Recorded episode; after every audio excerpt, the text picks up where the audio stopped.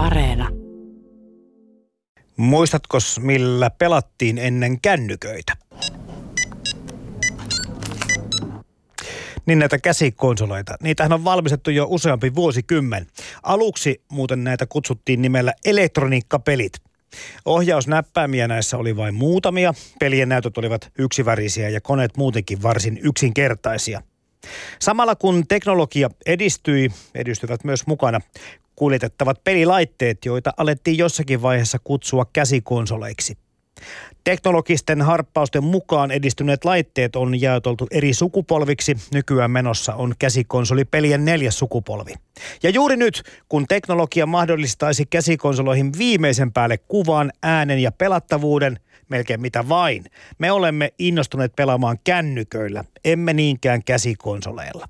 Toisaalta kännykkäpelaaminen on suoraa jatkumoa mobiilipelaamiselle, jonka Nintendon Game Watch laitteen pelit etenkin Donkey Kong ja Mario Bros. aloittivat. Yle Puhe. Mobiilipelaamisen historiaa, nykyisyyttä ja vähän myös tulevaan spekulointia on luvassa seuraava tunti, kun kevyet mullat ohjelman aiheena ovat käsikonsolit. Äänessä ovat Pekka Lepistö Poromagiasta, digitaalisen median professori Jaakko Suominen Turun yliopistosta sekä pelikone Peijonien Mikko Heinonen. Ja haastattelujen väliin Alina Kulo lukee otteita Wikipediasta ja Ylen nettisivuilta. Ylepuhe ja Yle Areena. Kevyet mullat. Toimittajana Jarmo Laitaneva. Yle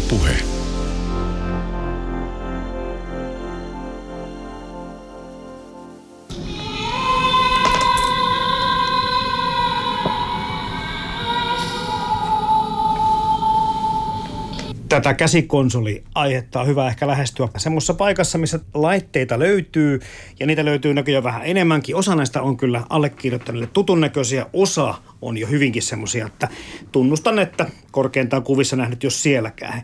On tässä Poromagiassa ja retrovastava Pekka Lepistö kanssa, niin kerrot sä mulle ihan aluksi, että mitä kaikkia laitteita tässä olet kasannut? Yes, eli me ollaan nyt otettu tähän pöydälle tota, kasa erilaisia vanhoja käsikonsoloita ja sitten tietysti pelejä niille, että pöydältä löytyy näitä ihan Nintendon alkuperäisiä Game Watch-konsoleita, mitä Suomestakin sai ostettua joskus aikoinaan. Ja sitten löytyy tietysti perinteisiä Game Boy-konsoleita ja Game Boy Advance-konsoleita ja pelejä niille. Ja sitten löytyy vähän uudempaa PSP eli Sonin PlayStation Portable-konsolia ja sitten löytyy jopa harvinaisempana tämmöinen Segan Game Gear-konsoli. Että tämmöisiä, tämmöisiä tällä hetkellä täällä. Osa tosiaan tuttuja nimiä ja tota, toi Nintendo Game Watch varmasti on se kaikkein ehkä voisiko sanoa suomalaisillekin kuluttajille ehkä kaikkein tutun laito, kun puhutaan nyt vähän näistä vanhemmista peleistä. No jos on niin kuin 80-luvun puolella, niin varmasti joo ja ehkä se sitten niin kuin 90-luvun puolella, jos mennään, niin se vanha Game Boy-konsoli on se kaikista tutuin kaikille. Että, tota, semmoinen löytyy täältä myös. Mitkä näistä laitteista kuuluu sun omaan nuoruuteen?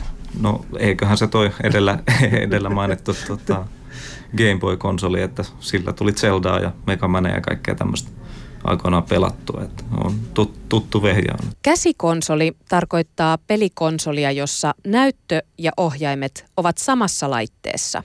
Laite on suunniteltu kuljetettavuuteen ja toimii akulla tai paristoilla ilman jatkuvaa verkkovirtaa. Aivan ensimmäisiä käsikonsoleja kutsuttiin elektroniikkapeleiksi. Näissä peleissä koko laite nestekiden näytön rakennetta myöten on suunniteltu pelkästään yhtä peliä varten. Moni muistaa sitten iäkkäämpikin harrastaja sitten tämmöistä ihan alun Mari, Super Mariot ja ehkä se Donkey Kong jollakin tavalla jäi mieleen. Onhan niitä sitten semmoisia tiettyjä tabletoppeja, mitkä Joo, näyttää, niin ju, niitä varmaan tarkoitat. Tota Nintendo toki. Niin Game Boysta, kun puhutaan vielä, niin siinä muistan sitten niitä tiettyjä pelejä ja tuo Super Mario on tietysti hahmona varmaan yksi semmoinen, mutta mitkä niitä suosittuja Game Boy-pelejä oli?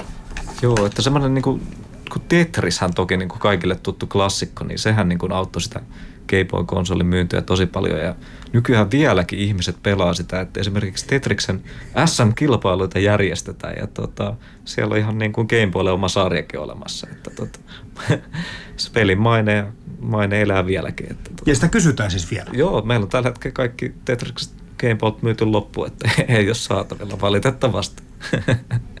ja se on näissä vanhoissa varmastikin Pekka Lepistö niin kuin yhteistä, että kyse on aina sitten yhdestä pelistä. Eli yksi näyttö maksimissa, jos on tuommoinen taitettava versio, on kaksi näyttöä, mutta se, että koneet sisältää vain sen yhden ainoan pelin. E, joo, jos puhutaan näistä Game Watchista, niin mm. kyllä näin on. Että sittenhän toki näihin uudempiin Nintendon konsoleihin, niin niissä on ne erilliset pelikasetit, mutta vanhemmissa on noin yksittäiset, että niitä pelattiin sitten, mitä saatiin hankittua. Tässä pöydällä on tämä Nokian pelikone Engage kanssa. Ja tota, tässäkin on, sä tuossa sanot jo ennen haastattelua, että siinä oli tietynlainen niin kuin yritelmä tulla pelimarkkinoille ja sitten tietysti ei ehkä mennyt kaikki niin kuin oli suunniteltu, mutta minkälaista tota, osuutta tai merkitystä tällä laitteella sun mielestä historiassa on?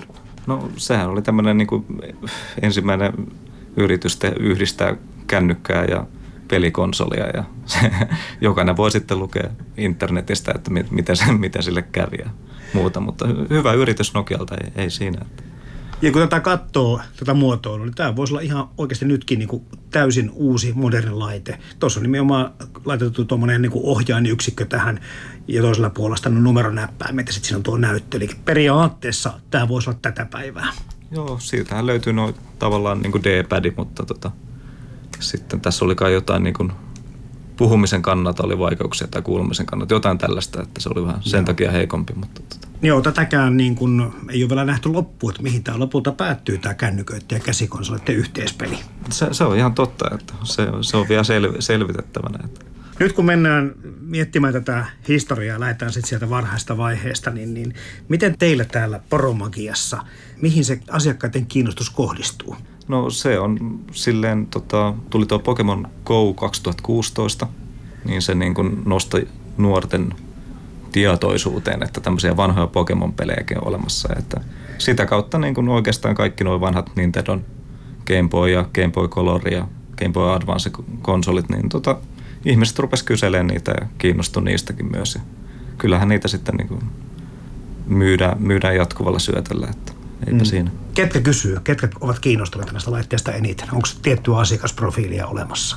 No ei välttämättä, mutta siis tämmöiset, jotka on Pokemon-aiheesta niin kuin kiinnostunut, niin he kyselevät konsoleita ja sitten toki vanhemmat ostavat lapsille ja mahdollisesti konsoleita. Ja sitten on tietysti jotain vanhan liiton harrastajia, mitkä on niin kuin nuoruudessaan pelannut pelannut näillä ja haluavat sitten kokeilla uudestaan, että miltä se tuntuu. Nostalgian osuus, kun puhutaan mistä tahansa vanhasta pelilaitteesta, niin se on aika, aika niin kuin merkittävässä roolissa.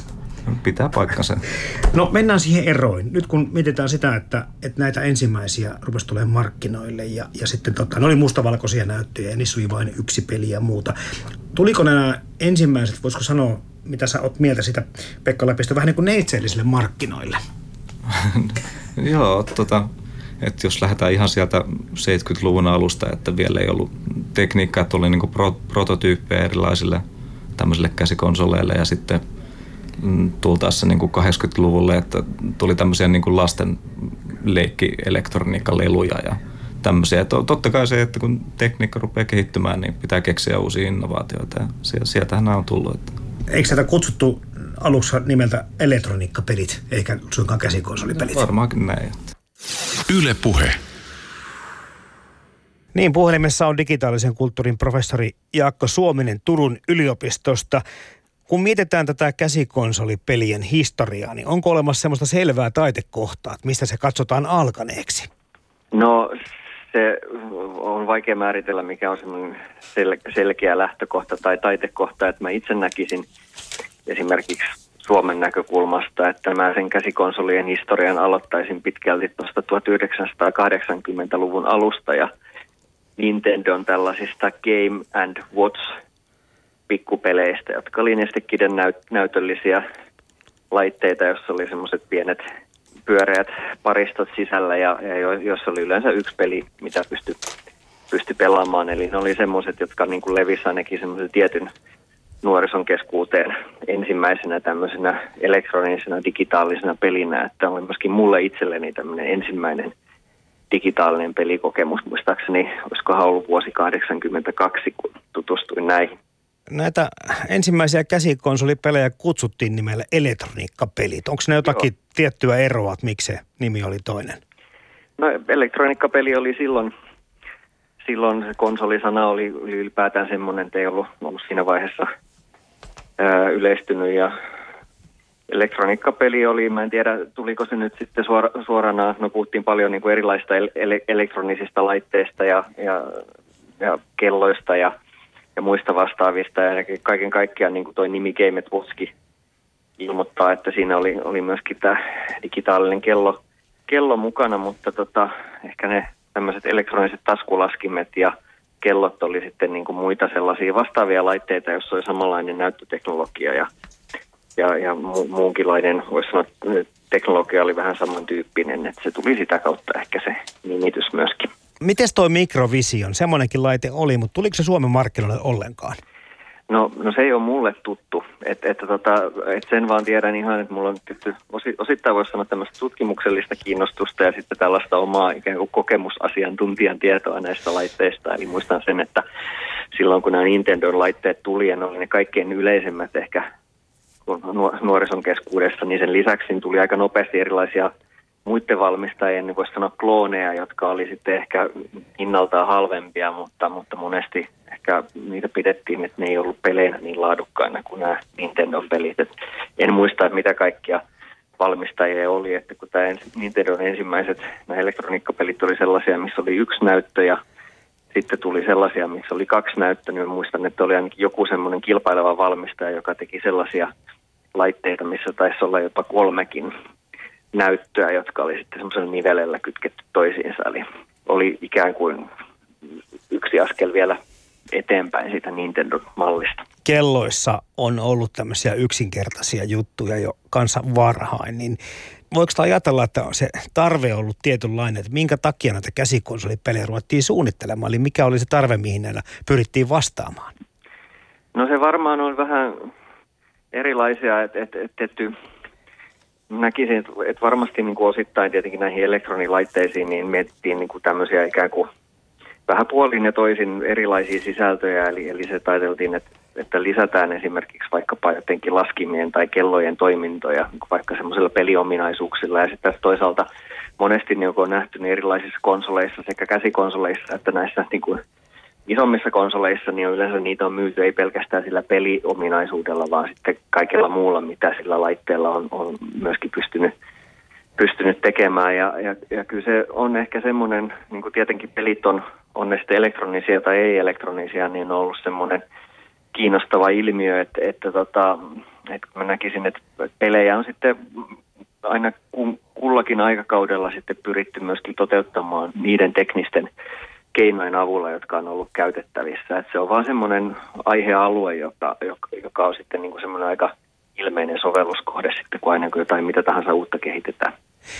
Lähtikö se sitten se kumminkin näiden käsikonsolipelien suunnittelu Jaakko Suominen niistä samoista lähtökohdista, mitä oli jo olemassa näissä konsolipeleissä ja muissa vai lähdettiinkö kokonaan kehittämään ihan uutta?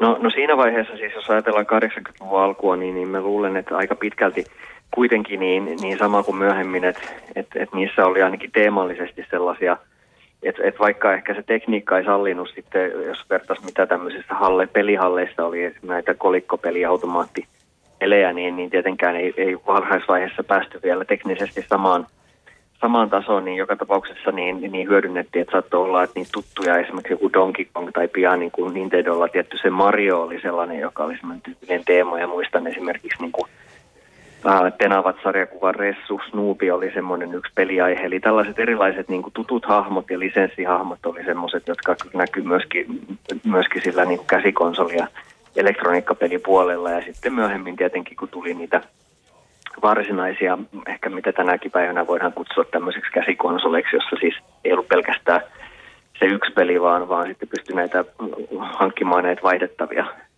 pelimoduuleja tai mulla keinoin sitä aina vaihtamaan sitä peliä, niin ihan, ihan sama on nähnyt, että vähän niin kuin samoja, samoja teemoja ja aihealueita on pyöritetty sitten sanoa alustalta toiselle.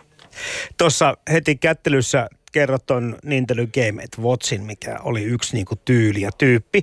Sitten kun näissä kelloissakin oli tiettyjä tämmöisiä niin kuin voi olla pelillisiä ominaisuuksia. Ja oliko johonkin niin kuin tämmöiseen laskimeenkin yhdistelty jotakin, niin jäin miettimään sitä, että tämä käsikonsoli pelaaminen, niin saiko se sitten muita muotoja kenties kuin perinteisemmät käsikonsolit, mitä me nyt ajattelemme niiden olevan? Joo, että et kyllä mä itse, itse muistan, en ole varma, että kuinka yleisiä vaikkapa taskulaskimista, jotka ehkä taskulaskimetkin on itsessään, että varmaan niin kuin voisi sanoa nyky, joillekin sukupolville voi olla, ehkä ei ole niin tuttuja asioita, kännykällä voidaan tehdä kaiken näköisiä, mutta siis, siis se, että jos koulussa ja muuta piti olla sitten laskimet käytössä, niin olen itsekin pelannut ainakin jonkun serkkupoikani taskulaskimella semmoista nyrkkeilypeliä, joka oli yksinkertainen vaan se, että siinä oli pari näppäintä, millä vaan vaihdettiin, että milloin, milloin se pelihahmo väistää vastustajan nyrkkiä ja milloin sitten lyö koukun tai milloin lyö sitten suoran, niin, niin, niin, niin, niin se mitä laskimeen saatiin, niin kaikki tämmöisiä olettaisin, että oli myöskin muita, mutta tämmöisen yhden ihan konkreettisesti itsekin muistan. Eli tosiaan, että se, se ei ole pelkästään ollut näille ihan, että se voi ajatella, että tämä mobiilipelaaminen on ollut, ollut sitten laajempaa kuin pelkästään näihin käsikonsoleihin liittyvää kyllä. Ensimmäinen käsikonsoli julkaistiin jo vuonna 1979, jolloin yhdysvaltalainen Microvision tuli markkinoille. 1980-luvulla käsikonsolimarkkinat otti haltuunsa Nintendo ja japanilaisten asema taskukonsoleiden herrana betonoitiin 1980- ja 1990-lukujen taitteessa julkaistun Game Boyn avulla. Moni on sitten kysellyt ja hankkinut uudestaan näitä virtuaalilemmikki Tamagotsia ja tämän tyylisiä laitteita. Mihinkäs kategorian näästen lasketaan? No se ehkä voi olla se on että turhakin kiistellä siitä, että mihin, että onko nämä pelejä vai onko nämä jotain muuta, niin kyllä mä näkisin, että nämä on semmoista kuitenkin tietyllä tavalla samaa tuoteperhettä. Ja varmaan – silloin kun Tamakotsit tuli alun perin markkinoille, niin ehkä niitä ei sitten niin ajateltu semmoisia samanlaisina käsikonsoleina tai elektroniikkapeleinä kuin, kuin jotain muitakin. Mutta sitten tänä päivänä, kun se digitaalinen pelaaminenkin on niin tullut monimuotoisemmaksi ja, ja paljon pelataan niin kuin, tämmöisiä niin kutsuttuja kasuaalipelejä tai esimerkiksi netissä sellaisia pelejä, jotka liittyy nimenomaan vaikkapa jonkun jonkun tietyn, voi olla jonkun lemmikin tai hahmon ylläpitämiseen tai ruokkimiseen tai jonkun, jonkun pellon kasvattamiseen ja muuta vastaavaa, niin Tamagotchi tällaisena ikään kuin pelikonseptina niin kuin asettuu ehkä niin kuin sellaiseen jatkumoon, joka on sitten siitä myöhemmin saanut niin kuin useita semmoisia muotoja. Eli varmaan niin kuin nykypäivänä se enemmän, niin kuin sitä voi ajatella ehkä helpommin elektroniikkapelinä kuin ehkä silloin ilmestyessään. Tämä on ehkä tämmöinen mun, mun ajatus tällä hetkellä. No miten digitaalisen kulttuurin professori Jaakka Suominen, kun mietitään sitä, miten suosittuja käsikonsolit ovat Suomessa yleensäkin ottaen olleet, niin jostakin luin, että eivät ehkä nousseet ihan semmoiseen suosioon, kun aluksi ajateltiin ja kenties vaikka jossakin Japanissa, missä kehiteltiin, niin olivat tosi suosittuja. Niin minkälaisia tekijöitä näiden juttujen takana mahtaa olla? No mulle tulee mieleen muutama erilainen syy, että et, et mä en tiedä sitten, että se, se vaatisi omaa tutkimusta, että loppujen lopuksi mitkä oli ne myyntimäärät ja kuinka paljon, mutta jos ajatellaan, että tilanne oli näin, ja kyllä mä uskon, että ne on Japanissa on ollut varmaan suosituimpia, niin yksi selitys saattaa olla se, että Suomessa kuitenkin ainakin johonkin asti oli ehkä, ehkä niin, että ne, niiden laitteiden hinnat oli kalliimpia, ja sitten kun tehdään, punnitaan sitä, että esimerkiksi perheessä tai että mitä varaa hankkia, niin sellainen laite, joka on pelkästään pelaamiseen, ja jos sillä on paljon hintaa, niin, niin, niin ehkä, ehkä sitten mieluummin ostetaan jotain muuta tai ostetaan vaikka se tietokone, vaikka sitä käyttäisi pelaamiseen, niin koska sillä on muitakin käyttötarkoituksia, niin se ehkä oli 80-luvulla nähtävissä. Se on niin kuin yksi, yksi selitys sille. Ja sitten että Japanissa verrattuna Suomeen niin on se, että ainakin niin kuin yleisesti ottaen niin kodit on aika paljon ahtaampia ää, voinut olla, jolloin se tarkoittaa sitä, että et, et niin kuin tämmöiset pelilaitteetkin niin on hyvä, jos, jos pelilaitteet on pienempiä ja niitä voidaan sitten käyttää erilaisissa tiloissa, että ne ei vie fyysisesti niin paljon – tilaa. Ja sitten sit kolmas on se, että on, Suomessakin on tietenkin pitkät etäisyydet ja jos kuljetaan kouluun tai työpaikalle tai muuta, niin menee paljon aikaa, mutta sitten niin kuin ehkä se julkisen liikenteen käyttökulttuuri on erilainen. Eli Japanissa on ihmiset tottunut siihen, että mennään vaikkapa työhön tai harrastuksiin tai kouluun, niin voi kestää tosi pitkä aikaa, että istutaan jostain junassa tai metrossa, jolloin, jolloin niin kuin se, sitä aikaa kulutetaan johonkin. Ja se on voinut tarkoittaa hyvin pitkää että on luettu kirjoja, sarjakuvia, tällaisia. Mutta sitten hyvin pit, niin kuin pian myöskin, tai, tai nyt, nyt viime vuosikymmenen, se on tarkoittanut just näiden erilaisten digitaalisten elektronisten laitteiden käyttämistä. Eli Eli ihmisillä on paljon sellaista luppuaikaa, joka on ollut mielekästä täyttää jollakin tekemisellä. Ja, ja siihen nämä, nämä laitteet on soveltunut hirveän hyvin. Että et niin ehkä se on ollut vähän erilaista, että Suomessa niin kuin hyvin ehkä ei ole niin paljon sellaista porukkaa, jolloin, jolloin on ollut ikään kuin sellaista tarvetta, että on, istutaan pitkään paikallaan ja täytyy, täytyy tehdä jotain, niin ehkä, ehkä se on myös semmoinen yksi selitys näille suosioeroille. Tämä kännykkäkulttuuri, mikä Nokiankin ansiosta meillä on niin vahva, niin voi olla, että se on jotenkin syönyt tätä suosioa, koska nyt kun katsoo sitten ympärille, niin tuntuu, että ei pelkästään lapset ja nuoret, moni aikuinenkin jos pelaa, niin he pelaavat kännykällä. Eli jos puhutaan tästä käsikonsolipelaamisesta ja sen, sitä kulttuurista ja tulevaisuudesta, niin onko tämä millä tavalla tämä kännykkäpelaaminen verrannollinen tai kenties suoraan jatkumoa näille käsikonsolipeleille? Joo, kännykkäpelaaminen on aika suoraan jatkumoa ja sitten se on tietty poikkeus, mitä äsken kerroin Japanista tähän, tähän niin kyllä Suomessakin tietenkin se, niin se kännyköihin tuijottaminen ja kännyköiden käyttäminen on ollut tyypillistä ja ehkä taas sitä selittää, että miksi just Suomessa niin yle, yleistä, niin, niin no, no, se on vaan, että täällä on ollut sitä omaa laitevalmistusta, niin se on varmaan ollut aika yksi, te, te, yksi keskeinen tekijä. Ja aina hinnoittelupolitiikka on vaikuttanut siihen, että, että kuinka ikään kuin halpaa se käyttäminen on, on ollut tai ei ole ollut eri maissa. Että, että siinäkin voi olla Suomessa, ja tämä niin kuin esimerkiksi raja,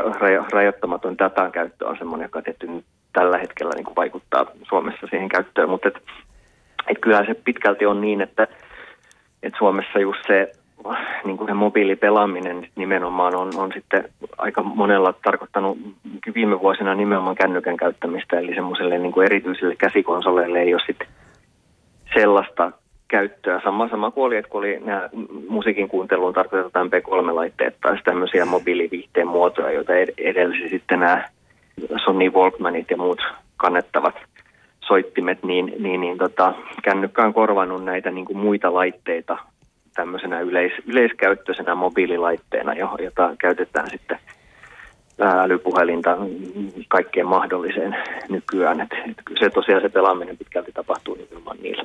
Sano tähän loppuun vielä Jaakko Suominen, täältäkö se näyttää se mobiilipelaamisen tulevaisuus? Onko tuo kännykkä yhä vahvemmin se laite, kun mietitään nyt miten se teknologia on, se voi olla jo yhtä hyvää, hienoa ja korkealuokkasta kuin kotikonsolissa tai telkkareissa tai missä tahansa näyttöpäätteessä, niin kännyköissäkö se tulevaisuus on? No varmaan kännyköissä aika pitkälti, mutta et kyllä aina jotkut ihmiset muistuttaa sitä, että, tota, että kännyköissä on se, että, että kyllähän se niin taas sitten jotain, että kun nyt on älypuhelimia, joita sitten pyh, pyhitään ja paina, painalletaan ja tietenkin se antaa paljon mahdollisuuksia, siis kaikki tämmöiset liiketunnistus, niin kuin kiihtyvyysanturit ja muut ja sitten tämä paikantaminen siihen pelaamiseen. Mutta sitten taas toisaalta se käyttöliittymä on erilainen kuin jos meillä on joku sellainen laite, jossa on ihan fyysiset näppäimet tai se peliohjain tai vastaava, niin, niin ne pelit on saattanut olla kuitenkin hiukan, hiukan erilaisia. Että kun se vaikuttaa siihen, että, ne, et, et se ehkä pelityypit ja pelit pelit muuttuu. Et, et sinänsä niin kuin mun mielestä on kiinnostavia ainakin yritelmiä sellaiset uudet, kun esimerkiksi kun Nintendolla on, on tämä uusin, koska on tämä pelikosolisukupolvi, Nintendo Switch, joka on siis tällainen laite, joka on, on tavallaan voisi sanoa tämmöinen mobiili, mobiilipelilaite, joka laitetaan telakkaan kiinni. Eli samaa laitetta käytetään sekä, että voidaan katsoa isolta näytöltä, että se, se voidaan ottaa mukaan.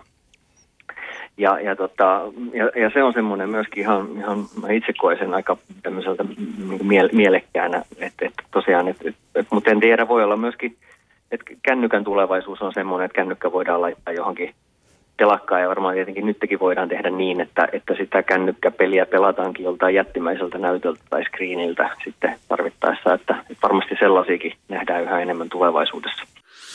Ylepuhe. Radiostadion. Toimittajana Jarmo Laitaneva. No nyt näitä on tietenkin tullut jo, nämä kehittyy ja kehittyy, mutta sitten tuossa kattelin kanssa vähän historiaa, että näillä on tämmöisiä niin kuin omia sukupolvia jos nämä on alkanut 70-luvulla kehittyä, 80-luvulla vähän jo niin kuin kasvaakin, mutta ensimmäinen käsikonsoli sukupolvi kuulemma alkoi 1989 ja se taisi olla toi Game Boy ja Atari Lynxin Joo, niin kuin seuraamuksena. Joo. Kyllä, että ne, on, ne oli niin kuin ensimmäiset, mitkä julkaistiin ja tota, ja niin kuin se lynksihän niin kuin epäonnistui, se oli ensinnäkin liian kallis ja sitten tota, se söi kaikki patterit ja muut. Ja tota, Nintendo sitten tota, ne teki silleen fiksummin, että ne laittoi vaan niin kuin muutaman värin siihen konsoliin. Ja tota, se vei sitten niin vähemmän patteritehoa ja tälleen ja sen niin kuin myyntihinta alku, alun perin oli paljon pienempi. Niin sitten niin kuin Nintendo sillä tavalla kaappasi niin kuin käsikonsolimarkkinat siitä itselleen. Niin se tuntuu vähän oudolta, kun miettii sitä, että sä lähdet niinku kilpailemaan maailman tätä tämmöistä niinku suosittua merkkiä vastaan tämmöisellä niinku ylihinnottelulla. Ja vielä sitten semmoisella laitteella, joka ei välttämättä ole niin moderni tai että ei ole niin käytettävä just paristoja muiden kannalta. Jotenkin tuntuu mieleen, että mikä siinä oli yleensäkään tarkoitus tai idea koko hommassa? Se on hyvä kysymys. tota, mitä ovat siellä markkinointiosastolla ja tuota kehittelyosastolla miettineet, että mikä on ollut? No mitäs Game Boy sitten nykytuotannossa? Mm. Onko niitä semmoisia vastaavia laitteita kuin oli aikanaan tuotu tämmöisiä retroversioita myyntiin? No siis äh, tokihan niin kuin Nintendo tämmöiset äh, Game Boy Pocketit tuli joskus aikoinaan niin kuin alkuperäisistä niin Game Boy-konsoleista, mutta en ole nyt seurannut ihan lähiaikoina. Ainoastaan Nintendo teki näistä niin kuin Nessin 8-bittisestä ja 16-bittisestä tuli tämmöiset miniversioit. Että onhan se toki mahdollista, että jonkinlaiset niin kuin alkuperäiset Gameboyt vielä saadaan, saadaan jonain tiettynä retropakettina, että siinä on kasa, kasa pelejä siellä mukana. Että. Game Boy ja Atari Lynxin lisäksi oli tuo Sega Game Gear versio ja se tuossa on pöydällä yksi samanlainen. Semmoinen löytyy tuosta joo, että tota, nämä oli vähän harvinaisempia ja nämäkin söi pattereita sitten aika huolella ja tota, tämä, tämä versio on siitä hauska, että tässä on tehty semmoinen tietty näyttömodifikaatio, että näillekin löytyy vielä niin kuin harrastaansa ja kaikkea, kaikkea kivaa näillekin tehdään vielä nykypäivänä. Ihmiset näitä pelailee. Niin kun katsoo tuota hintaa, jossa lähemmäs niin kuin tuota, mitä 400 mm. euroa, niin täytyy olla niin kuin jo vihkiytynyt asian harrastaja, että laitteeseen viittii investoida. Kyllä, nä, kyllä näin on. Tämä peli just, vaikka tämä, mikä sulla on kädessä, tämä Sega Game, niin, niin minkä tasolla laite toi on? No tuossa on semmoinen hauska, että siinä, tota, sen pystyy liittämään VGAn kautta niin kuin isoon näyttöön. Että se, se siitä niin kuin tekee erikoisen ja se al- alkuperäinen tota Game Gearin näyttöhän ei ollut mikään erityisen hyvä. Että tota, ehkä sen takia sille on niin kuin kiinnostusta no yleensä. Ja toki on kyseessä niin semmoisesta harvinaisemmasta konsolista, että ei noita niin kuin Suomessa hirveästi välttämättä näkynyt, eikä niitä Anska kellekään mun kaverilla ollut. Että tota, tietty marginaaliryhmän mm. ryhmän keräilytavaraa, sanotaanko näin. Game Boy on Nintendon kaupallisesti yksi menestyneimmistä ja myös pitkäaikaisin pelikonsoli. Se julkaistiin Japanissa ja Yhdysvalloissa vuonna 1989 ja Euroopassa vuonna 1990. Game Boyn suosituimpia pelejä ovat Tetris ja Pokemon-pelit. Game Boyta ja sen seuraajaa Game Boy Coloria on myyty maailmanlaajuisesti lähes noin 120 miljoonaa kappaletta. Sitten tämä toinen konsolisukupolvi alkoi tämäkö tätä netistä poimittua tietoa kymmenen vuotta myöhemmin, 1998. Ja oliko tämä just tämä Game Boy Color-versio, joka ikään kuin avasi sitten tämän toisen sukupolven?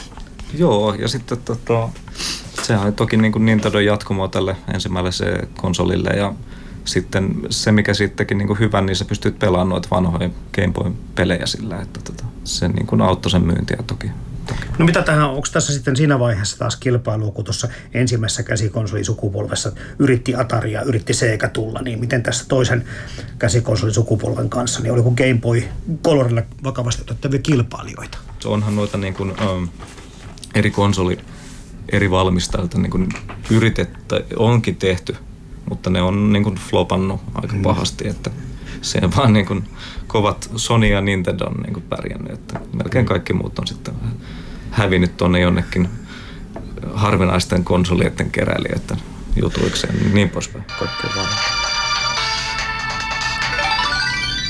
Sitten taas mennään eteenpäin. Kolmas sukupolvi käsikonsoleita vuonna 2004 ja veikkaanpa, että Nintendo DS on jo sitten monellekin ihmiselle vähän tutumpi merkki tai nimi. Joo, kyllä näin on. Ja tota, Nintendo DS on myös ö, eniten myynyt käsikonsoli. Okei. Okay. Joo, eli tota, yli 150 miljoonaa käsikonsolia on myyty. Et se on aika melkoinen määrä ja tota, käsittääkseni ainoastaan niin kuin enemmän mitä konsoleita on ylipäätänsä myyty on niin kuin pleikkareita, näitä pleikkari kakkosia. Että tota, Nintendo DS oli niin kuin tosi, tosi suosittu. Että. No vieläkö sitä fiilistellään tänä päivänä, miten vahvasti? No kyllähän sitäkin, että eihän siinä kaikki noin Nintendon oikeastaan niin kuin käsikonsolit ja konsolit muutenkin, niin se on aina ollut niin kova brändi, että siitä mm. kaikki, kaikki, kaikki tykkää pelata ja kerätä. Sitten siihen pleikkari tosiaan tuli tällä omalla Portable mallillaan mukaan sitten tähän kilpailuun. Samoihin aikoihin, kun puhutaan tästä kolmannesta sukupolvesta. Tässäkö se on? Joo. Katsotaan vähän. Joo. Tämä on mulle vähän oudomman näköinen laite. Piuhaa on kyllä, se on verkkovirta no, se, laite. Ja, ja, se on itse asiassa ihan hyvä pointti, koska tota, aikaisemminhan ne toimi kaikki pattereilla, niin sittenhän ne jossain vaiheessa tota, tekniikka kehittyi sen verran, että tuli niinku laturit noihin, että tota, saatiin niinku akut sinne sit, niinku mukaan, niin tota, ei tarvinnut niiden pattereiden kanssa enää Eli tämä PlayStation Portable oli ensimmäinen, joka öö, verkkoverilla ladattiinko? Ei, se ei välttämättä ollut ensimmäinen. Muistelisin, että Nintendo DS taisi okay, olla. Oli Mutta kuitenkin Joo. näitä saman sukupolven konsoleita, niin sitten se jossain vaiheessa yleistyi niihin kaikkiin. Oliko sitten niissä isot erot sitten? Sinne puhuttiin tuosta siitä, kuinka Atari söi akkua ja toi Sega söi akkua. Niin tuossa tota, virran kulutuksessa, kun jos paljon pelasi, niin, niin sillä oli aika iso merkitys kuitenkin se, että minkä verran se minkä verran paristot akut kestivät? Olisiko ne patterit kestänyt jotain 10 tuntia, viiva okay. 16 tuntia, 20 tuntia. Ja sitten, no, veikkaisin, että tuommoisella latauksella niin ehkä mahdollisesti jopa vähemmän, mutta sitten sen saa ehkä kiinnikin. Että tota. Tuo verkkovirran ilmestyminen tähän näin, verkkovirta latauksen ilmestyminen oli varmasti yksi merkittävä tekijä parantamaan ominaisuuksia. Mutta sitten jo toi netti, joka rupesi tulemaan pikkuhiljaa tähän. Joko tässä pleikkarissakin on se? Joo, tuolla pääsee kyllä. Että. Eli sitten pystyy kuuntelemaan musiikkia, katsomaan elokuvia, vaikka Joo. näyttö on aika pieni. Joo, ja sittenhän sille on tehty noita tota, PSPn omia niin videoelokuvia löytyy. Että sehän on semmoinen eri, erillinen kasetti Sony, Sony tota, mitä se käyttää.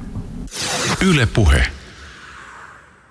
Nyt puhelimessa on Mikko Heinonen pelikone Peijoneesta. Mitenkäs sanot omasta mielestäsi suosittuja nämä käsikonsolit ovat Suomessa aikojen saatossa olleet? Kohtuullisen suosittuja. Nyt tietenkin tunnetuimpana tämä Nintendo, äh, Nintendo Game Boy näistä uudemmista ja sitten sitä ennen tietenkin nämä varsinaiset niin kuin elektroniikkapeleiksi kutsutut Nintendo Game Watchit. Et ne, on, ne on ollut varmasti ne, ne isoimmat. Muutakin on myyty, mutta ne on varmasti ne, mikä ensimmäisenä tulee mieleen. Ja sit siitä on menty sitä linjaa sitten Game Boy Advancein, Nintendo DSn, 3DSn kautta nykypäivään. No oli ne laitteet, mitkä varmasti aika monelle suomalaiselle ovat tuttuja ainakin nimeltä, mutta sitten jos puhutaan niistä peleistä, niin mitäs nostat sitten sieltä kaikkein suosituimmiksi? No varmasti sanotaan näin, että yksi kuuluisimpia Game Boylla etenkin oli tietenkin Tetris, joka tuli siinä mukana. Muistan muun muassa oman äitini, joka innostui siitä suunnattomasti nimenomaan Game Boy-versiona. Ja sitten kun tuli tuota Pokemon, niin se oli tietenkin suosittu. Ja ne on varmaan ne, ne kaksi, mitkä ensimmäisenä tulee mieleen, mutta yhtä jos toista Marion seikkailuita on ollut näillä Game Boy-versioina ja Varjon ja näin. Eli lähes kaikki ne Nintendon isot nimikkeet on siellä nähty, mutta sanotaan näin, että se varmaan nimenomaan käsi, käsikonsoleiden puolelta niin nousee nousee just Pokemon ja, ja, ja Tetris. Kun miettii tätä käyttäjäkuntaa, tuossa jo kerroitkin, että iäkkäämmätkin ihmiset saattoi tähän käsikonsolin jollakin tavalla tarttua, ehkä uuden pelin tai mielenkiintoisen pelin innoittamana, mutta tehtiinkö nämä mobiiliversiot tai liikuteltavat mukana kuljetettavat käsikonsolit myöskin sitten samalle porukalle kuin ketkä pelasivat muutenkin konsolipelejä?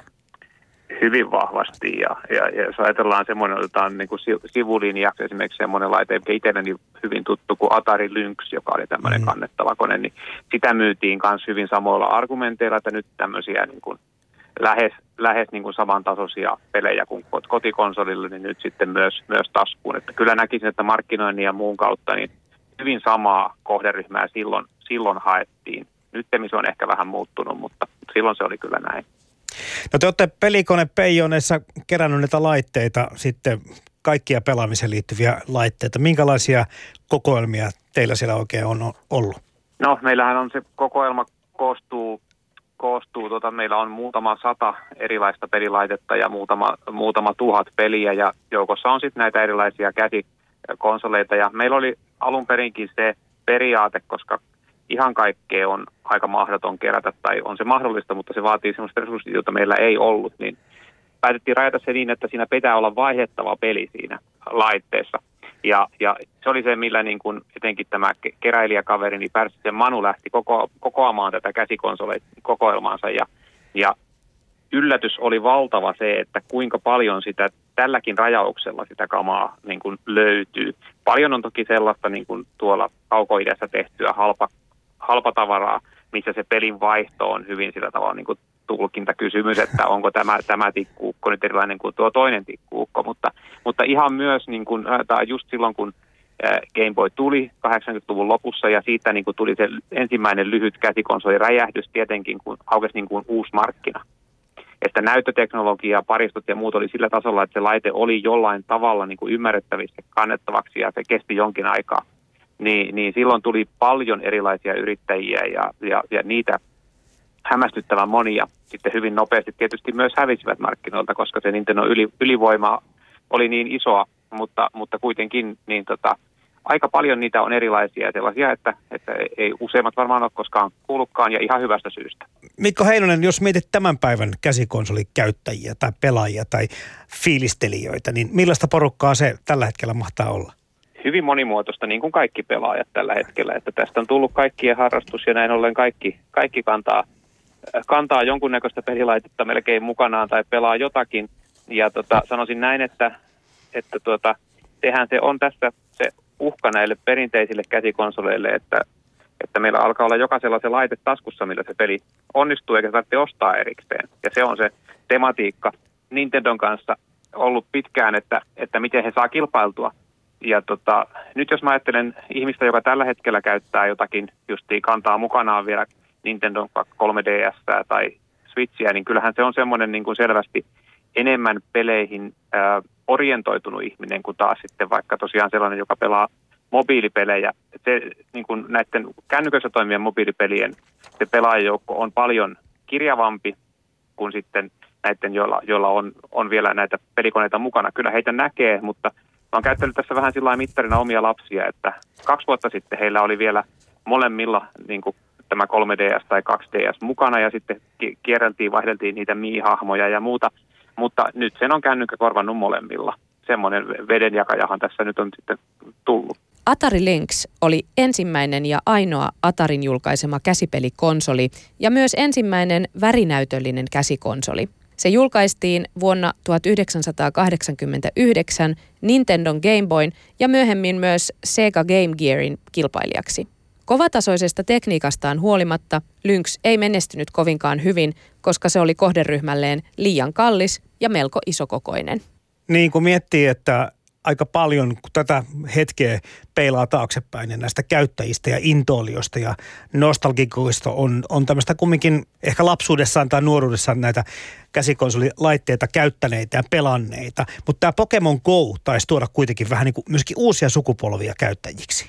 Kyllä, mutta, mutta se, se sinällään ei, koska sitä ennen oli, oli paljon, se tuli jo aikaisemmin sanotaan näin niin kuin näihin kännyköihin tämä, tämä pelaaminen. Pokemon Go teki toki isoja asioita ja nyt mielenkiinnolla odotetaan, että kun Nintendolla on edelleen myös tämä Switch-pelikonsoli, joka on siis, sekin on siellä hauska, että sehän on tämmöinen niin kuin hybridilaite, että se on sekä mukana kannettava että televisioon kytkettävä laite. Se niin kuin yhdistää nämä heidän tuotelinjansa, joka oli heillä mennyt taas siihen suuntaan, että – että tuota, nämä kädessä kannettavat laitteet menestyy ja nämä kotona olevat on sitten huomattavasti vaihtelevammin menestyviä. Että esimerkiksi edellinen tämä Wii U ei, ei juurikaan menestynyt millään tavalla, kun taas sitten nimenomaan nämä kannettavat konsolit menestyivät ja nyt ne on sitten yhdistynyt laitteeseen, joka on molemmat yhtä aikaa ja ne kaksi tuotelinjaa poistuu. Niin on jännittävää nähdä, aikooko Nintendo nyt sitten yrittää niin kuin vivuttaa tällä Pokemon Go-menestyksellä sitä omaa dedikoitua laitetta vai lähteekö he siihen,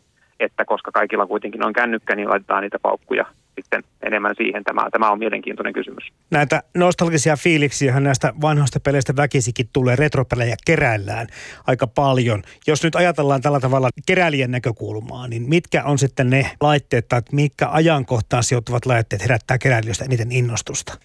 Kyllä varmasti on, on niin kuin sanotaan, kun tarpeeksi laaja oto soitetaan, niin eniten kiinnostaa kaikki mutta koska se on se populaari, populaari tuota noin, niin, ää, mie- mielipide yleensä, että mikä on eniten niin kuin, mikä on arvokkainta tai näin, niin jos unohdetaan tämmöiset täysin obskurit prototyypit ja muut, niin se raha, raha seuraa sitä, mikä on ollut suosituinta, että, että tota, keräilymielestä varmasti just mennään näihin Nintendo, Nintendo-laitteisiin, vaikka omasta mielestä sanotaan näin on mielenkiintoisempaa ehkä tutkia niitä laitteita, jotka ei niin menestynyt, että itsellä tosiaan on ihan lapsuudesta asti muistoja näistä Atarin, Atarin koneista. Seikalla oli jotakin kannettavia pelikoneita ja muita, mutta olihan se, niin kuin, olihan se Nintendo sai sen paketin kasaan, vaikka se laitto oli teknisesti vaatimattomin näistä, niin siinä oli älyttömän pitkä paristo, pariston kestoaika ja, ja se oli niin kuin mietitty sillä oikeasti, eikä vaan niin, että kuinka paljon ää, tämän kotikoneen ominaisuuksia saadaan tungettua tähän ää, ja sitten, sitten tosiaan voi olla, että paristot kestää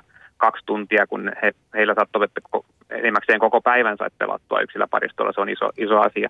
Se on varmasti se, jos kovimpia hintoja mietitään, niin justiin ne erilaiset, erilaiset Game Boy-versiot ja sitten tietyt pelit siellä, että on niin hyvä keräilymarkkina, että joistakin näistä just hinnakkaimmista peleistä tulee laittomia kopioita, siis on ihan tehty, tehty sen alkuperäisen peli, pelimoduulin tai kasetin näköinen, ja sitten niitä tuolla internetissä yritetään paljastaa, että onko tämä nyt oikea vai onko tämä feikki. Siitähän sen aina näkee, että se missä se raha on, niin sinne ne, ne tota, jäljennöstehtailijat sitten ilmestyy myös. Mikko Heinonen pelikone Peijoneesta, tuossa kerrot, että Atari on sit sulle ollut aika rakas kone nuorempana, niin entäs ne pelit? Minkä nimisiä ne pelit oli, mitä sä pelasit? No Atari Lynx oli sikäli, oli sikäli tota, vähän lyhytikäinen laite sekin. Itse oli tosiaan muistot oli siitä, mä ihastuin niihin teknisiin spekseihin, kun oli värinäyttö, mitä Game Boyssa ei ollut. Ja, ja sitten oli tosiaan komeita, mitähän mä nyt pelasin, Blue Lightningia ja Chips Challenge ja, ja, ja tota, ne oli ainakin semmoiset semmoiset kovat pelit. Warbirds oli semmoinen lentotaistelu ja, ja muuta. Niin niitä ja ja California Games, joka on siis kotimikropeli, joka oli käännetty tälle, niin ne oli sellaisia, mitä tuli itse pelattua. Ja edelleenkin, kun on, laite on olemassa, niin, niin silloin tällöin tulee pelattua ja on todennut, että kyllähän ne ihan edelleen toimii. Ja jos tällä hetkellä haluaa joku tai näinä päivinä tulevaisuudessakin käydä fiilistelemässä konsolipelejä ja myös käsikonsolipelejä, niin Vapriikin pelimuseo taitaa olla se paikka, Mikko Heinonen, jonne ihmisten kannattaa suunnata. Kyllä, sanoisin, että se on, on niin kuin Su- Suomessa ainakin kattavin esitys tästä pelikulttuurista, mitä, mitä on niin kuin kätevästi nähtävissä. Yle Puhe. Tullaan kohti nykyisyyttä, Pekka Lepistö, niin puhutaan tästä neljännestä sukupolvesta 2011 on ilmeisesti tälle virallisemmin alkanut ja sitten taas Nintendon DS versio päivittyy 3DS. Mitäpäs siihen tuli hienoutta lisää? No, kai ne on ne sitten ne niin näyttöjen graafisuudet Joo. on niin kuin tullut, tullut paremmaksi, että tota, ei tarvi sitä perinteistä tasoluokkaa pelata koko ajan. Että saa vähän hienompaakin. Niin Sony PlayStation Vita oli sitten kanssa tässä samalla, samaa niin kuin tämmöistä uutta sukupolvea. Jup. Perustuuko se siihen, että toinen laite on toista parempi vai onko se niin, että sä oot vaan niin kuin Nintendo-mies tai Pleikka-mies tai niin poispäin. Että sulla on niin kuin se, se fiilistelyn kohde vaan niin kuin sattuu osumaan johonkin tiettyyn merkkiin ja laitteeseen sen kummemmin sitä, että kumpi on parempi. No se, se voi olla näin, että tota, että se, kai ne on semmoisia niin kuin, tota, makukysymyksiä myös osaltaan. Että ihmiset tykkää pelata erilaisia pelejä, mm-hmm. toiset ihmiset tykkää toisenlaisista laitteista. Että se on niin henkilökohtaisia preferenssejä. Nyt kun katselee tuolla katukuvassa ja miten pelataan. Ja aika monella on se kännykkä kädessä, mutta ei tuolla kadulla niin kuin käsikonsoleita, vaikka se on tämmöinen liikutettavuuden takia tehty tämä koko versio, niin ei niitä katukuvassa samalla tavalla näe. No se pitää ihan paikkansa, että katsoo nuorisoa jossain junassa tai bussissa, niin kaikkihan ne kännykkää niin räplää siellä. Että, tota, ei niitä käsikonsoleita välttämättä näe. Tänä päivänä tätä kysyntää, kun mietitään, mistä vähän puhuttiinkin jo aikaisemmin, niin, niin kohdistuuko se miten tasaisesti? Meillähän ei niin kuin, uusia laitteita oikeastaan ole ollenkaan myynnissä, että ollaan keskitytty vaan näihin retropuolen hommiin. Mutta tota, niin kuin retrokäsikonsoleista, niin kyllähän näille kaikille on niin kuin oma, oma kysyntänsä ja niitä niin kuin tasaiseen menee kaikki, kaikki eri konsoleita. Silleen yleisesti, yleisesti ottaen niin kuin kysyntä on laaja. Jos mietitään niitä uusia, nyt tietenkään tässä, niin kuin sanottu, niin tässä Poromagialla retropelin vastaava Pekka Lepistö olekaan nyt näitä uusia laitteita. Mutta oletko pelannut näitä ihan uusimpia käsikonsoleita? No en oikeastaan uusimpia käsikonsoleita. Että uusin konsoli, mitä mulla henkilökohtaisesti on Pleikka 3. Että se, se on niin kuin mulle uusin. Että, tota. okay. Mutta mä enemmän tykkään näistä vanhemman jut, puolen jutusta. Että, tota. Ajattelin vaan, että miten ne eroaa sitten niin kuin käyttökokemuksesta niistä vanhoista. No onhan niissä tota, oikeat käsikirjoitukset ja juonet ja tota, onhan, onhan niin kuin peleinä hienompia, mutta tota, itse mm. tykkään vanhemmista ja vaikeimmista peleistä, niin ne on mulle enemmän aina ollut juttu. Sega Game Gear oli Segan 1990-luvun alussa lanseeraama kannettava pelikonsoli, josta oli tarkoitus tulla Nintendon Game Boyn haastaja. Game Gear oli värillinen käsikonsoli samaan tapaan kuin Atari Lynx. Game Gear ei kuitenkaan onnistunut valtaamaan markkinoita Gameboylta, sillä se kulutti värillisen ja taustavalollisen näyttönsä vuoksi huomattavasti enemmän paristoja, eikä Sega onnistunut saamaan sille riittävän laajaa pelivalikoimaa. No kerro niistä suosikkipeleistä. Se on aina kiinnostavaa kuulla, mitä, mitä ihmiset itse tykkäävät pelata ja, ja, ja minkä takia.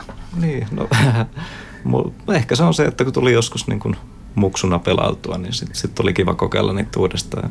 Mulla on aina ollut semmoiset vanhat kahdeksanbittisen Nessin tasoloikat niin lähinnä sydäntä. Ja mitä vaikeampia pelejä, niin sen parempi mulle. Että sit, sit saa niinku tota rahoille vastinetta, että niitä on sitten niinku kerran ostettu, niin pitää pelata läpi osti, että on kuinka vaikea tahansa. No kerro näitä peliä nimeltä, mitä sä sitten, niin mitkä oli sen verran sopiva haastavia pelejä? No, Tuossa viime kesällä niin pelasi Punch ekaa kertaa. Ja se, se, se oli kyllä, niin kuin, tota, si, siinä meni montakymmentä tuntia. Sittenhän näet kaikkea ihan, ihan perusvaikeita, että niin kuin joku Battletoadsit ja et cetera, niin kyllähän niihin, niihin aina saa aikaa, aikaa vierättä. Musta tuntuu, että aika on kuitenkin vähän kärsimätön, että onko meillä aikaa ja sinniä siihen, että joku peli saattaa kestää kymmeniä tunteja ja sitä voit pelaamaan niin viikkokausia, että saat se vedettyä läpi vai mm-hmm. meneekö se helpommin siihen, että otetaan semmoinen peli, mikä on nopeammin otettavissa haltuun ja nopeammin pelattavissa läpi? No, tämä tulee taas siihen, niin kuin, että ihan ihmisistä kiinni, että minkälaista tykkää. Että jotkut tykkää pelaa roolipelejä, jotkut tykkää pelaa urheilupelejä, jotkut tykkää ammuskella ja niin poispäin. Että ihan ihmisestä kiinni. Että. No käsikonsolipelejä, niin kuin sanottu, niin Suomessa ei koskaan ole ehkä myyty niin paljon kuin tuolla Japanissa ja maailmalla. Ja, ja siihen varmasti on omat historialliset syynsä, mutta mitä sä sitten Pekka Lepistö ajattelet tulevaisuudesta? Tuleeko säilymään tämmöinen tyyli, että meillä on kotona tietokone tai tämmöinen pelikonsoli. Sitten meillä on kännykässä kenties niitä pelejä ja sitten vielä erikseen käsikonsolipelejä. Kun mietitään, niin 2016 tuli tämä Nintendo Switch. Eli sehän on myynyt semmoinen parikymmentä miljoonaa kappaletta aika niin kuin, no, muutaman vuoden aikana. Ja tota, luultavammin se tulee niin kuin tämmöinen hydripikonsolimalli niin kuin ole se, mitä niin kuin seurataan ja pyritään, pyritään kehittämään sitten vielä parempi. Että, tota. Ja sittenhän toki tämmöisiä niin kuin perinteisiä käsikonsoleita tehdään vieläkin Kiinassa päin tehdään, okay. että ne niin kuin julkaisee siellä. Ja tota, ne on sitten varmaan enemmän niin kuin tämmöisiä niin kuin cloud-palvelimilta pystyt niin kuin eri pelijuttuja ja muita, muita tota, hyödyntää, niin tota, on niillekin varmaan omat pienet markkinansa olemassa vielä edelleen. Onko sä törmännyt niihin Kiinassa tehtyihin laitteisiin? Onko se Suomeen tuotu? En, itse en ole, en ole harrastanut niitä uusia laitteita. Että tota.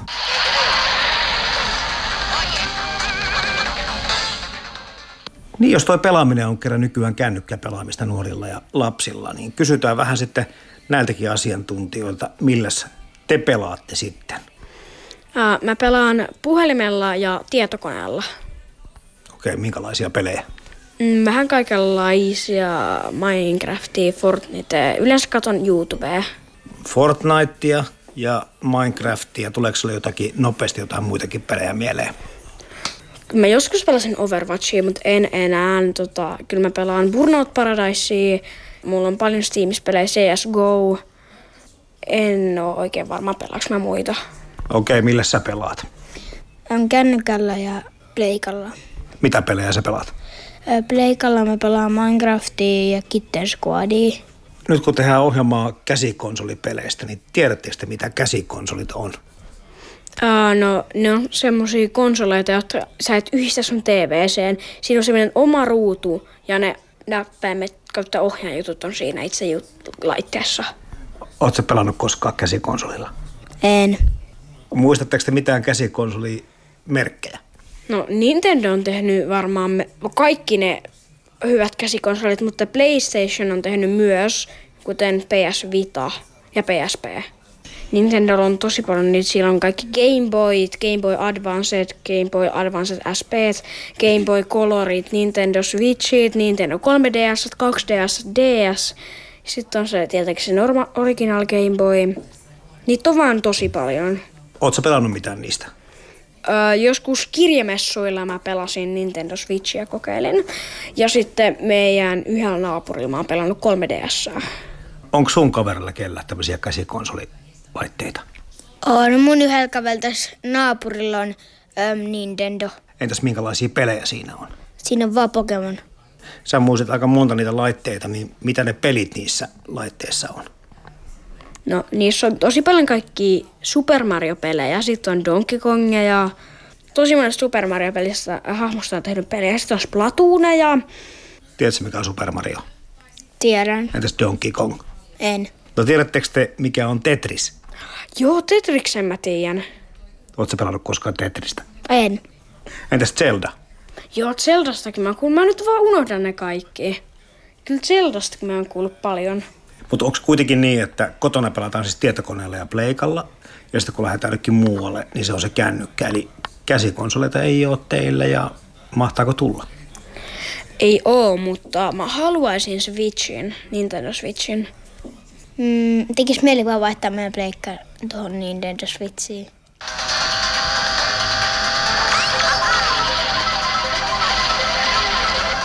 Tulevaisuus voi käsikonsolien osalta olla just toi, mitä Nintendo Switch on tehnyt nimenomaan, että on olemassa telakka-asema. Ja se sama laite on kytkettävissä sitten kotona mihin vaan mukaan otettavissa ja ikään kuin sit, sitä ei tarvitse niin olla sitten monia eri laitteita. No juurikin näin, että se näyttää mun mielestä ihan fiksulta ja tota, jos olemme sitä pikkasen kokeillut joskus, niin tota, kyllä se ihan, ihan fiksulta vaikuttaa, että ei, ei siinä. Mitä sä uskot tuon kännykkäpelaamisen kanssa käyvän, että läheneekö se sitten tätä käsikonsolipelaamista, koska aika hyviä ominaisuuksia kyllä kännykkään, jos mietit sitä näyttöä tai ehkä, niin, onko se nimenomaan toi ohjainpuoli sitten se isoin haaste? No sepä se on, että se niin kuin perinteinen D-pad, mikä noissa on ja hyvät niin kuin näppäimet, niin sehän niistä tekee niin kuin semmoisia, että ihmiset haluaa niitä, mutta tota, kyllä mä näkisin, että kännykällä se, että sulla on mahdollisuus tavallaan ladata peli kuin peli, mitä haluat ja, tota, ja niissä rupeaa olemaan nykyään ne näytötkin niin hyvät ja sitten akut kestää ja pystyt, pystyt pelaamaan, niin tota, kyllä mä luulen, että se menee siihen, että tota, kännyköiden kautta pelataan ehkä enemmän kuitenkin.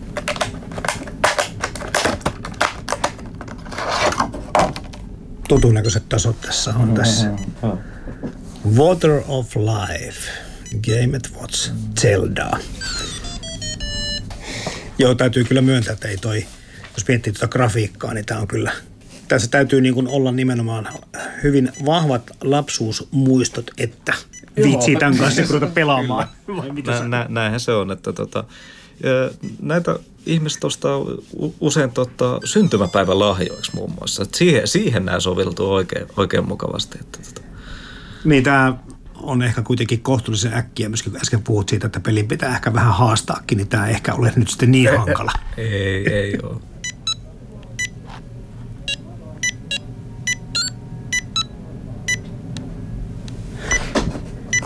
Uusi teknologia on tehnyt viimeisimmistä käsikonsoleista monipuolisia ja kiinnostavia pelikoneita.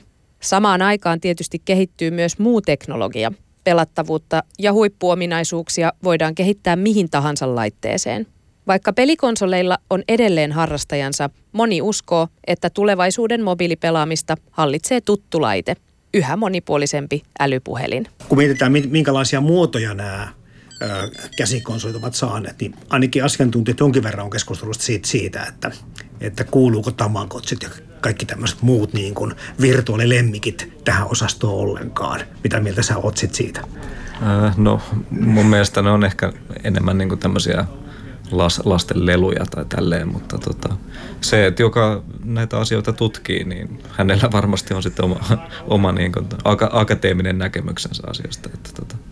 Mutta eihän siinä onhan niissäkin tavallaan pelattavaa, jos sen haluaa ajatella näin. Mm. Että siis mun mielestä menee niin kuin, aka- akateemisiin ihmiset, jotka tutkii näitä, niin saa, saavat vastata, että mikä, mitä se määritelmä syntyy. Mutta teillä on vain pelejä. Kyllä mulla saattaa tuo varastossa olla muutama tamakotsi, mutta en, en ole vielä kerännyt tutkia.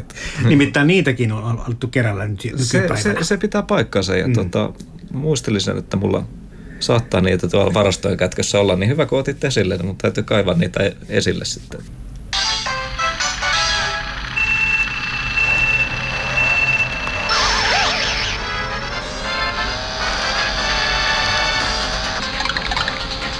Tämä on aika paljon saman tyylinen kuin siinä oli siinä matolaatikossakin se ensimmäinen Super Mario ajopeli.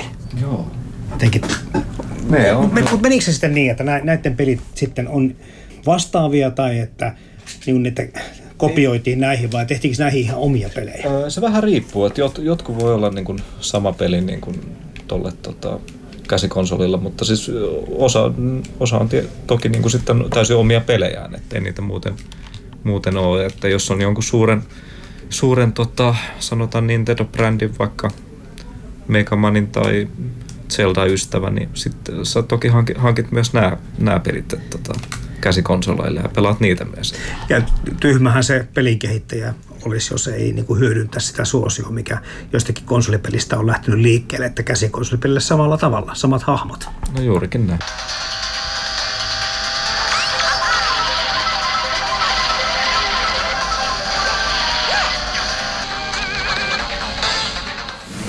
Kevyet mullat. Toimittajana Jarmo Laitaneva.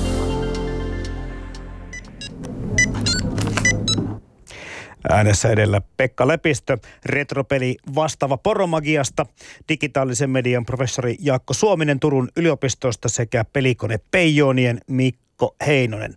Ja haastattelujen väliin Alina Kulo lukee otteita Wikipediasta ja Ylen nettisivuilta.